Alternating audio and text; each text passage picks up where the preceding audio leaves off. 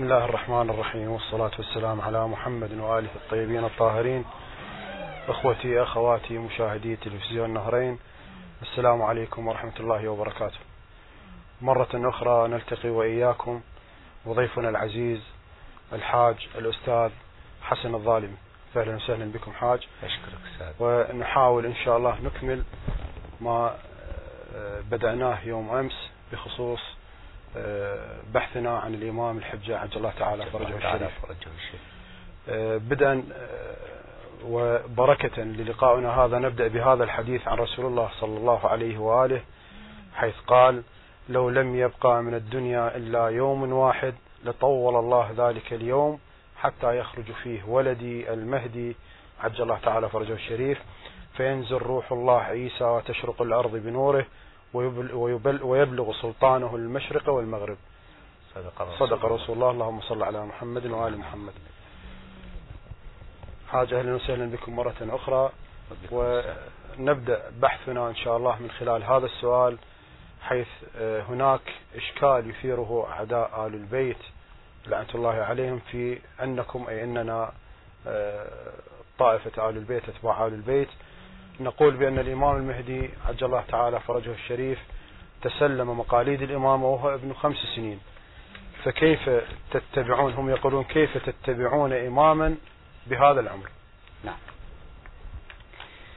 هذا الإشكال ما يثيره أعداء أهل البيت علينا من أنهم يقولون أن الإمام أنتم تقولون أن الإمام المهدي سلام الله عليه ولد سنة 255 وتقلد مقاليد الإمامة سنة 260 بعد وفاة والده الحسن العسكري.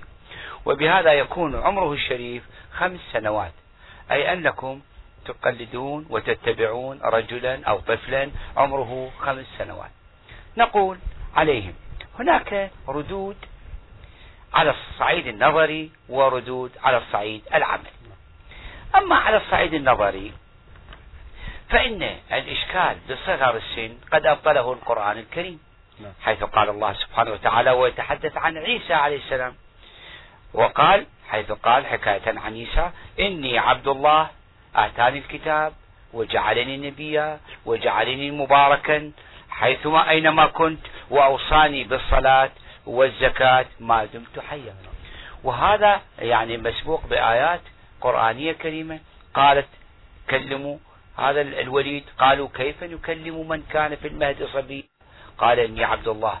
آتاني الكتاب وجعلني نبيا وهو عمره يوم واحد. لماذا لم يطرحوا هذا الإشكال على عيسى أو على القرآن الكريم الذي يقول أنه نبي وهو بعمر يوم واحد؟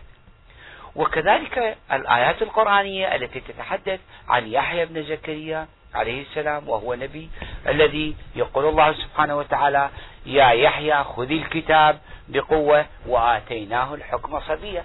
وتؤكد الرواية التاريخية أن يحيى أصبح نبيا وأخذ الكتاب وهو ابن خمس سنوات وأصبح حجة على أبيه وهو زكريا الذي لم يكن نبي. ماذا يقولون في هذه الآيات؟ ونحن نعتقد أن الأئمة ما هم إلا امتداد للرسالة. وبذلك صرح أئمتنا عليهم السلام. وحينما سئلوا عن هذا الإشكال أجابوا وما ذلك؟ وما الغيظ في, في ذلك؟ لأنه لأن الله سبحانه وتعالى قد اعتبر عيسى نبيا وهو ابن يوم واحد. هذا على الصعيد النظري. وإذا أردنا أن نستقرئ أحاديث أهل البيت نراهم يحتجون بهذا بهذه الآيات. وكذلك هناك آية وجدتها. يقول الله سبحانه وتعالى يخاطب النبي محمد صلى الله عليه وسلم قل هذه سبيلي أدعو إلى الله على بصيرة أنا ومن اتبعني.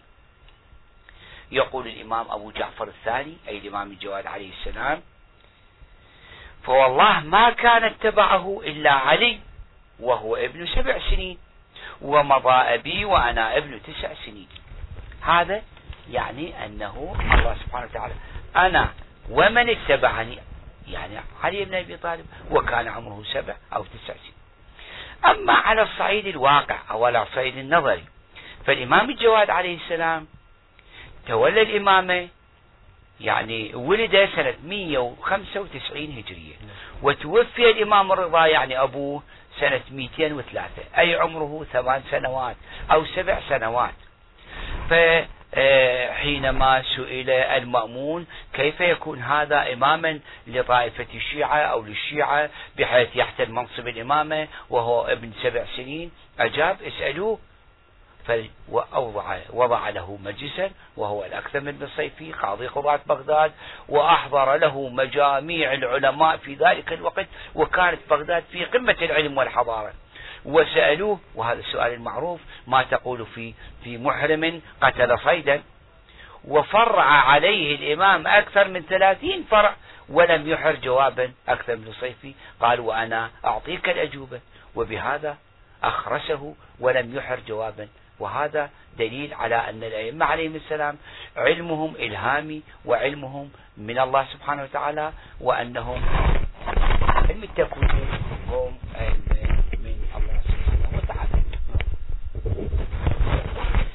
هذا على صعيد كما قلت النظري.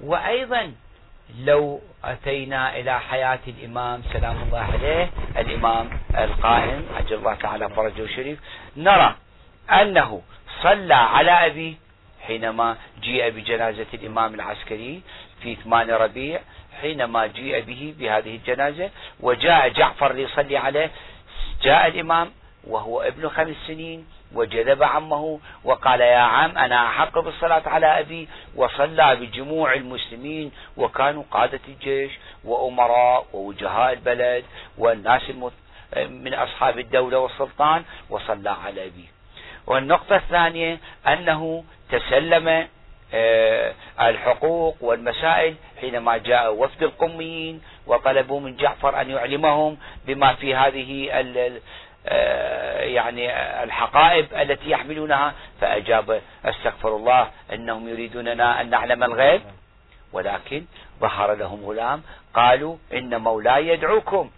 فذهبوا إلى بيت الإمام العسكري والتقوا بالإمام وكان شابا صغيرا أو فتى صغيرا وأعلمهم أن هذه الهدايا والحقوق أتت من فلان وفلان وفلان وهي كذا وكذا وكذا ومبالغها ومن مرسلها. فقالوا أشهد أنك الإمام ولكن الإمام سلام الله عليه أعلمهم وأمرهم بأن يراجعوا وكيله ونائبه وسفيره آه، العمري عثمان بن سعيد في بغداد. هذا على الصعيد العملي أيضا. وأيضا هناك الكثير يعني هاي فترة الغيبة الصغرى.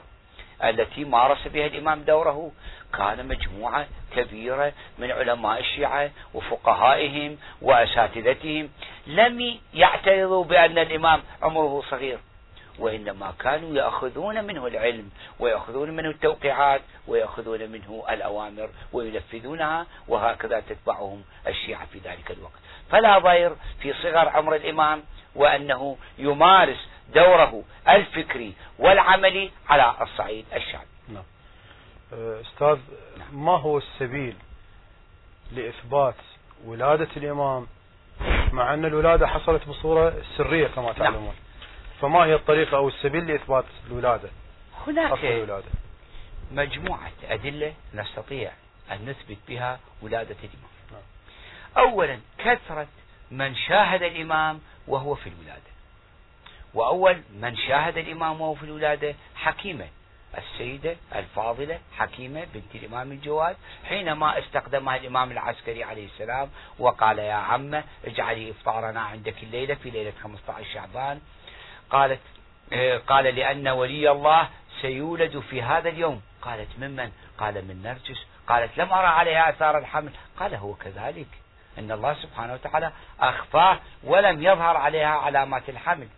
وباتت حكيمة عند الإمام الحسن العسكري وقريب الفجر وحينما نامت العيون وهدأت الأصوات ونام الطغاة في في قصورهم الله سبحانه وتعالى أراد أن يخفي على هذا المولود السرية والخفاء. ولد ولي الله حجة الله على خلقه ساجد وهو أيضا رأته هاي حكيمة. وهناك شاهده الخادم خادم الإمام والخادمة. وأن الإمام سلام الله عليه أراه لكثير من أصحابه. جاء وفد القميين المتكون من أربعين رجلا. جاء الإمام يحمل طفلا صغيرا يقول هذا ولي الله وهو خليفتي من بعدي وهو إمامكم فأطيعوه. الثانية أو القضية الثانية التي نثبت بها ولادة الإمام أن الإمام العسكري عليه السلام في ذلك اليوم عق 300 كبش.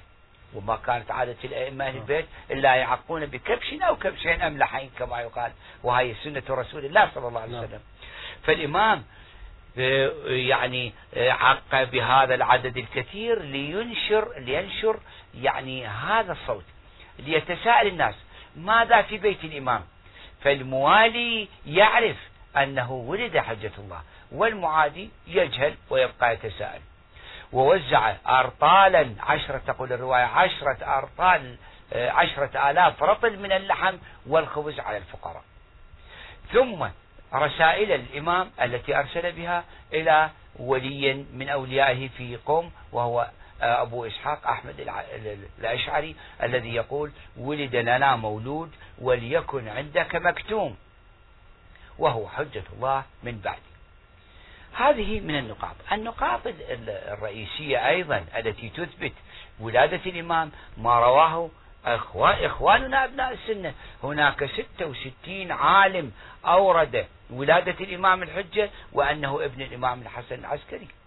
ومن من هؤلاء على سبيل المثال ابن حجر وابن حجر الهيثمي من المعادين لأهل البيت والناصبين الذي يقول والإمام الحسن العسكري له ولد واحد وهو محمد وهو حجة الله على خلقه وهو آه، آه، ولي الإمامة وعمره خمس سنين وقد آتاه الله الحكم صبيا.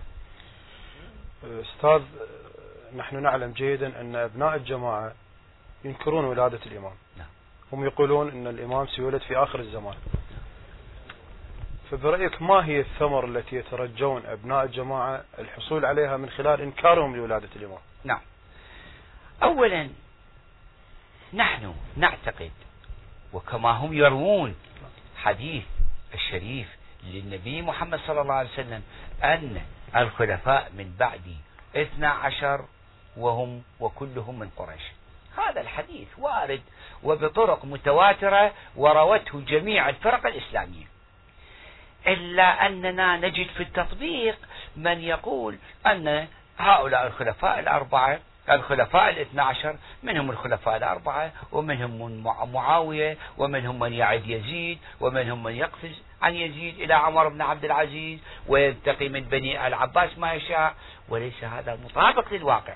وإن الأئمة الاثنى عشر الذين أخبر عنهم النبي صلى الله عليه وسلم هم أئمة أهل البيت. أولهم الإمام علي بن أبي طالب عليه السلام وآخرهم الإمام المهدي.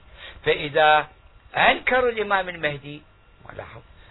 يعني ينكرون الاثنى عشر وينكرون الاثنى عشرية بالكامل. فهم يريدون أن يسقطوا تطبيق هذا الحديث على أئمة أهل البيت ويقولون بعدم وجود الإمام. هذه نقطة. النقطة الثانية يريدون أن يقولون بأن الإمام المهدي ليس هو ابن الإمام العسكري وإنما هو رجل يخرج في آخر الزمان يعني يخلقه الله سبحانه وتعالى حينما يريد ظهوره هذه الفكرة يريدون أن يسحبوا أن آه، يعني الإمامة والانتظار والحجية عن الإمام المهدي سلام الله عليه الذي هو ابن العسكري الغائب الذي نعتقد بغيبته والذي يظهر في آخر الزمان فهذه هي ثمرة من إنكار ولادة الإمام نعم. طيب لو كان أبناء العامة فعلا أنه يؤمنون بولادة الحجة لو افترضنا أنه آه، جزءا كبيرا منهم يؤمن بولادة الإمام الحج عز الله تعالى فرجه الشريف فهل يمكن لنا أن نعتبر إيمانهم دليل على ولادة الإمام أم مجرد تأييد لفكرة الطائفة الحقة أتباع أهل البيت والله هذا طريق اتبعه إخواننا أبناء السنة نعم. فهم يروون الأحاديث عن بيعة الغدير وينكرونها. ويروون الأحاديث في فضل أمير المؤمنين عليه السلام وأنه الأفضل ويقولون أنه لا يجب أن يكون الأفضل هو الخليفة ويمكن أن يكون المفضول هو ذاك. وأيضا يروون الأحاديث وستة وستين عالم كما ذكر يروون ولادة الإمام الحجة وأنه المهدي المنتظر ولا يعترفون بالإمامة ويقولون أنه سيخرج الإمام في آخر الزمان وسيخلقه الله حينما يريد ذلك هذه كلها معارضة لآراء الشيعة مع أنهم يرونها ولو تصفحت يعني الصحاح صحيح البخاري نعم. تجد فيه الأحاديث التي تنقل عن النبي صلى الله عليه وسلم فأنه من أنكر المهدي فقد أنكرني المهدي في آخر الزمان وخاصة الآن المحدثين عبد العزيز بن باز له كتاب عن الإمام المهدي المهدي المنتظر العرف الوردي عقد الدرار غير غير من الأحاديث كتب ألفوا كتب كاملة في الإمام المهدي. ومن هم من ذكر أنه ابن الإمام العسكري وهم لا يعتقدون بإمامته وينكرونه. وهذا وارد كثيرا. وأنا أنقل لك قصة نعم. سمعتها في المملكة العربية السعودية حينما ذهبت إلى فريضة الحج في برنامج سأل المقدم البرنامج أحد علمائهم.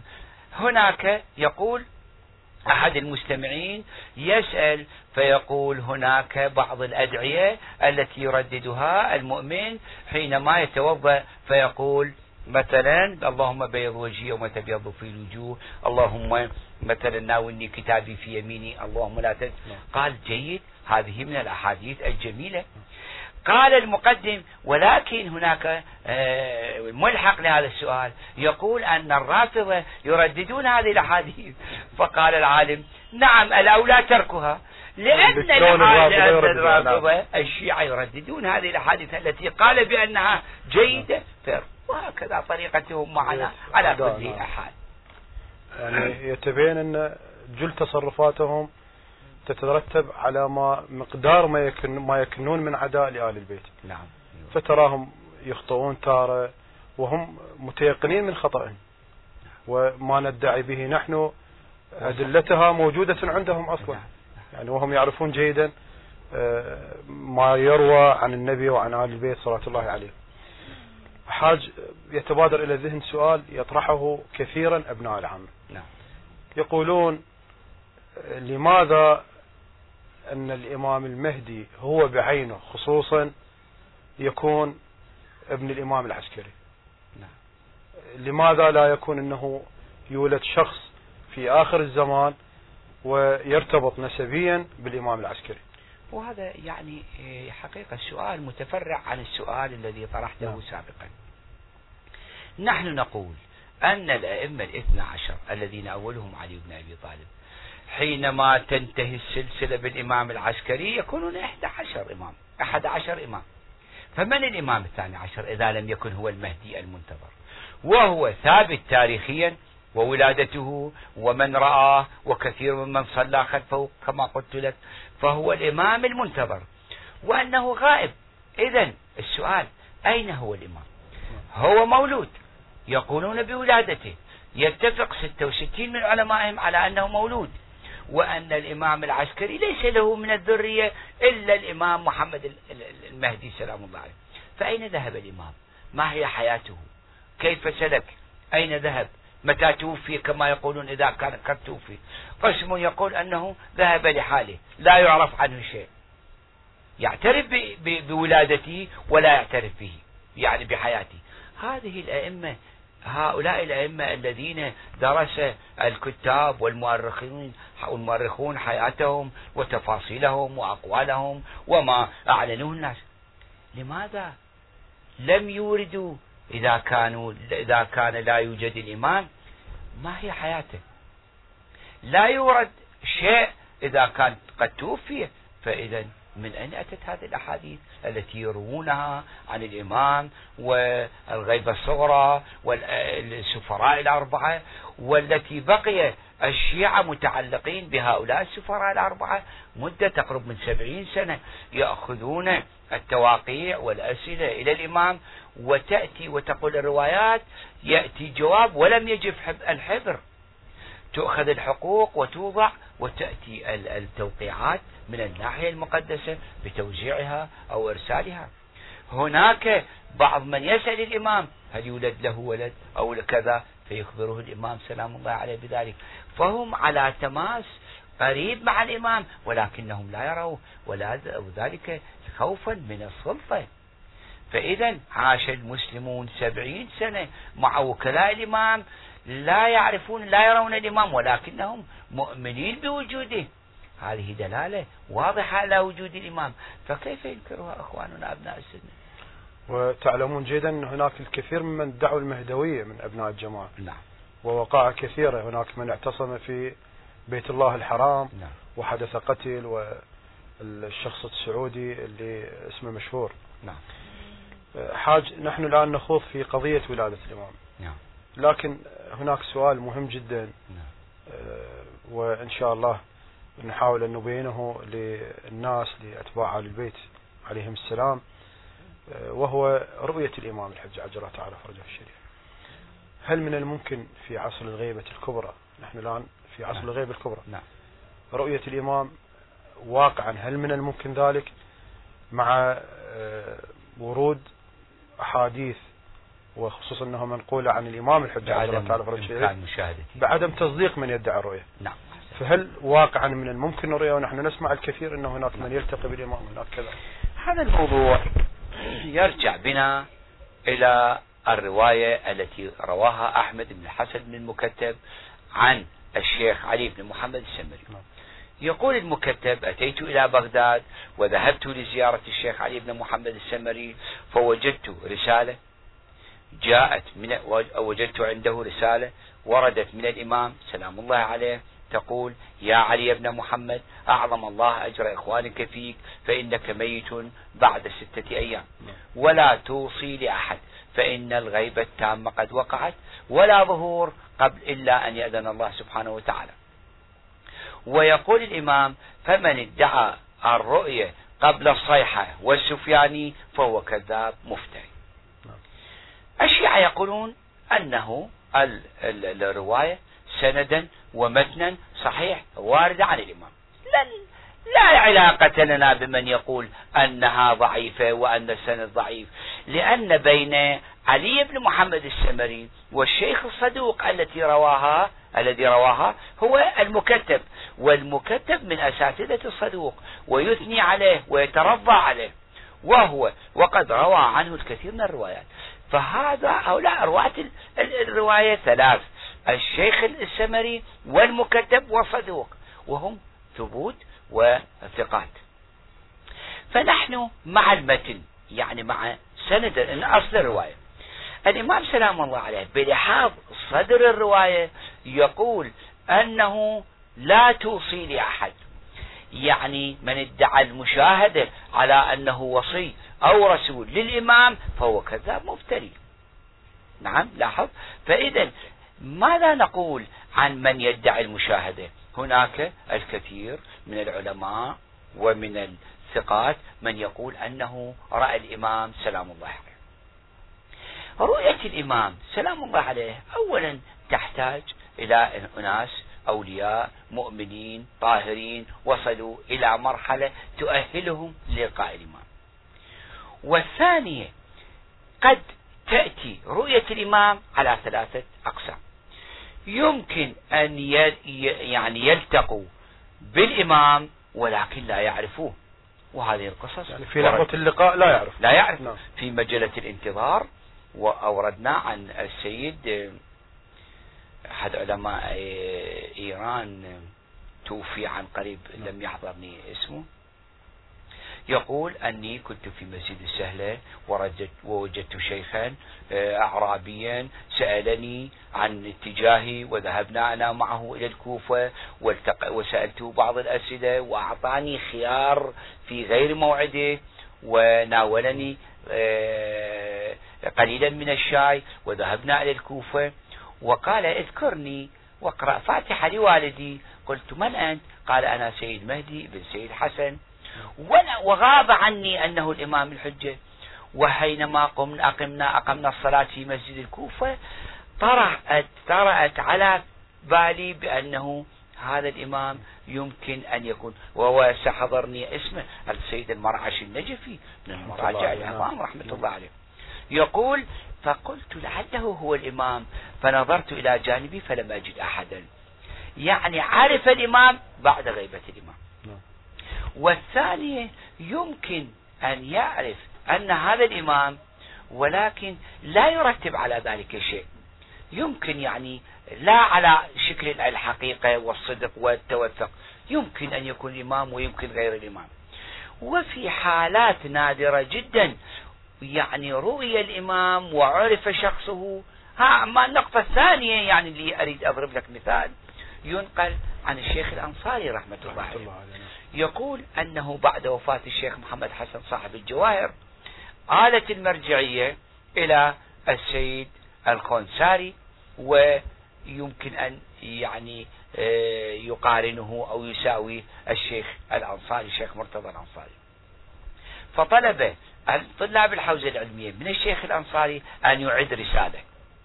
قال أنا لست بحق بالمرجعية وإنما أذهبوا إلى السيد الخونساري في العلة. ذهبوا إلى الخونساري برسالة من السيد من الشيخ المرتضى الأنصاري. قال نعم أنا كنت أعلم من الأنصاري في وقت من الأوقات ولكن بعد ذهابي إلى الحلة وانقطاعي عن الحوزة العلمية في النجف أصبح الأنصاري أعلم مني. رجعوا إلى الأنصاري طلبوا منه. قال لم أكن لأطبع رسالة إلا أن يأمرني الإمام بذلك. وبقيت الحالة على هذا. وفي مجلس البحث الخارج وكان طلابه الذين يحضرون ويصلون قريبا من درجة الاجتهاد جالسين في المجلس. جاء رجل إعرابي وسأل الشيخ الأنصاري هذه المسألة ما تقول في امرأة مسخ زوجها؟ الأنصاري تريث لأنه فقال وقال أن هذه المسألة لم ترد عندنا. اسمح لي بأن أذهب إلى البيت وأتحقق. فقال ذلك السائل أنا أسألك هذه المرأة هل هي متوفى هل أنها تعتد عدة الوفاة أم عدة الطلاق؟ قال الشيخ الأنصاري إذا كان إذا مسخ زوجها حيوان فتعتد عدة الطلاق لأن له روح. وإذا مسخ زوجها حجر فإنها تعتد عدة الوفاة لأن الحجر لا وفاة له. فقال ذلك الشيخ أو الأعرابي أنت الإمام أنت الأعلم أنت الأعلم أنت الأعلم. وذهب. فعرف الشيخ الأنصاري أن هذا هو المرجع هو الإمام لأنه كان ينتظره. فقال لطلابه لكي يقرر ذلك اذهبوا فاطلبوا الرجل فلم يجدوا الرجل.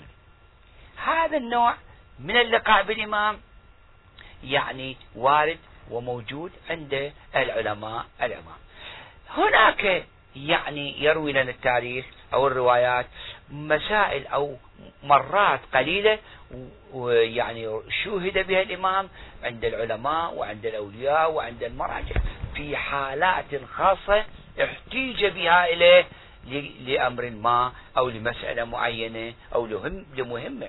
وهذا ما يروى عن الشيخ السيد ابن طاووس والسيد بحر العلوم سيد مهدي بحر العلوم والشيخ آه، الراضي وغيره. فهنا المشاهدة لا تعني أن كل الذين شاهدوا الإمام لم يدعوا أنهم أولياء أو أوصياء للإمام أو أنهم يلتقون به أو يسألونه حينما يريدون. هذا من قبيل آه، يعني ادعاء وليس له مصادق. آه، أستاذ يوم أمس تناولنا من خلال البحث أمور عديدة من ضمنها المعركة الفاصلة التي ستحدث على ساحل حيفا معركة هرمزدون وتبين من خلال البحث أن الأوروبيون بمجملهم كقيادات وكناس وكقيادات سياسية ودينية نعم. يهيئون أنفسهم لهذه الساعة يهيئون شعوبهم يهيئون مثقفيهم لهذه الساعة نعم. نحن الآن كأتباع لهذه الطائفة كأتباع لهذا الإمام عجل الله تعالى فرجه الشريف. كيف نكون منتظرين مرضيين عند الإمام؟ نعم. ونحن بهذا الحال في زمن الغيبة الكبرى انتظارنا كيف يكون مرضيا عند الإمام؟ نعم. الانتظار يقسمه العلماء إلى قسمين انتظار سلبي وانتظار إيجابي. الانتظار السلبي وهما قد وردت بهما روايات عن البيت. يعني مثلا يتخذون بعض الأحاديث التي تقول كونوا أحلاج بيوتكم. مثلا كن في الفتنة كابن اللبون لا ظهر فيركب ولا وبر فيسلب ولا لبن فيحلب. اجلسوا في بيوتكم. كذا. هذه الروايات أطلقها الأئمة عليهم السلام مع بعض الفتن التي تظهر وليس على مستوى الانتظار. المعنى الانتظار الإيجابي هو العمل للتمهيد لظهور الإمام ونشر الأفكار الإسلامية ودعوة الناس إلى الأمر بالمعروف والنهي عن المنكر ونشر الفضيلة نشر العلم نشر الإسلام حتى نكون نحن المستقبلين للإمام على مستوى المسؤولية على مستوى معرفة الإمام. لا يمكن أن نجلس في بيوتنا ونقول نحن منتظرون. الانتظار الإيجابي هو أن نعيش حالة الانتظار. يعني بأرواحنا وبعقولنا وبأفكارنا وبمجتمعنا نقرأ الأدعية التي تقربنا أو تؤهلنا لملاقاة الإمام حين ظهوره. إيه، مثلا نقوم بالأعمال كالتصدق عن الإمام الزيارة نيابة عن الإمام الحج نيابة عن الإمام. هذه أعمال تضعنا أو تجعلنا نعيش حياتنا مع الإمام لكي ننتظر ظهوره الشريف. حتى يمكن لأنه أنا أحذر إخواني المؤمنين هناك صيحتان. صيحة يقول فيها جبرائيل خرج الإمام المهدي فانتظروه أو فاتبعوه وصحيحة يقول بها السفياني فإذا كنا لا نعرف الإمام يمكن أن نتبع السفياني وهذا هو الضلال. فنحن لكي بعض يعني علمائنا الأجلاء يقولون إذا كان المؤمن منتظرا حقيقيا يعرف الصيحة يعرف صيحة جبرائيل وإذا كان لاهيا يمكن أنه يتبع الصيحة الثانية عاذنا الله وإياكم منها. فالانتظار يجب أن يكون آه، أن يعيش الإنسان حالة ترقب إيجابي وعمل ونشاط وبث لتعاليم الإسلام لكي نكون مؤهلين لملاقاة الإمام وليس مبتعدين عنه. نعم. أحسنتم حاج طيب الله أنفاسكم وجعلكم من خدمة الإمام الحقيقيين إن شاء الله ومن أتباعه وأنصاره إن شاء الله. أخوتي أخواتي متابعي تلفزيون النهرين كنا وإياكم مع في لقاء مع فضيلة الأستاذ الحاج حسن الظالمي. وكان اللقاء لحلقتين وإن شاء الله سنستضيفه مرة أخرى وفي لقاءات أخرى إن شاء الله بخصوص موضوع الإمام. سادتي جعلنا الله وإياكم من أنصار الإمام عجل الله تعالى فرجه الشريف والمقاتلين بين يديه والمستشهدين بين يديه وجعلنا الله وإياكم إن شاء الله من خدامه الحقيقيين إن شاء الله تعالى. وإن شاء الله نكون في عصر الظهور وإن شاء الله وإياكم نرى الإمام بحق محمد وآل محمد وآخر دعوانا الحمد لله رب العالمين والصلاة والسلام على محمد وآله الطيبين الطاهرين. والسلام عليكم ورحمة الله.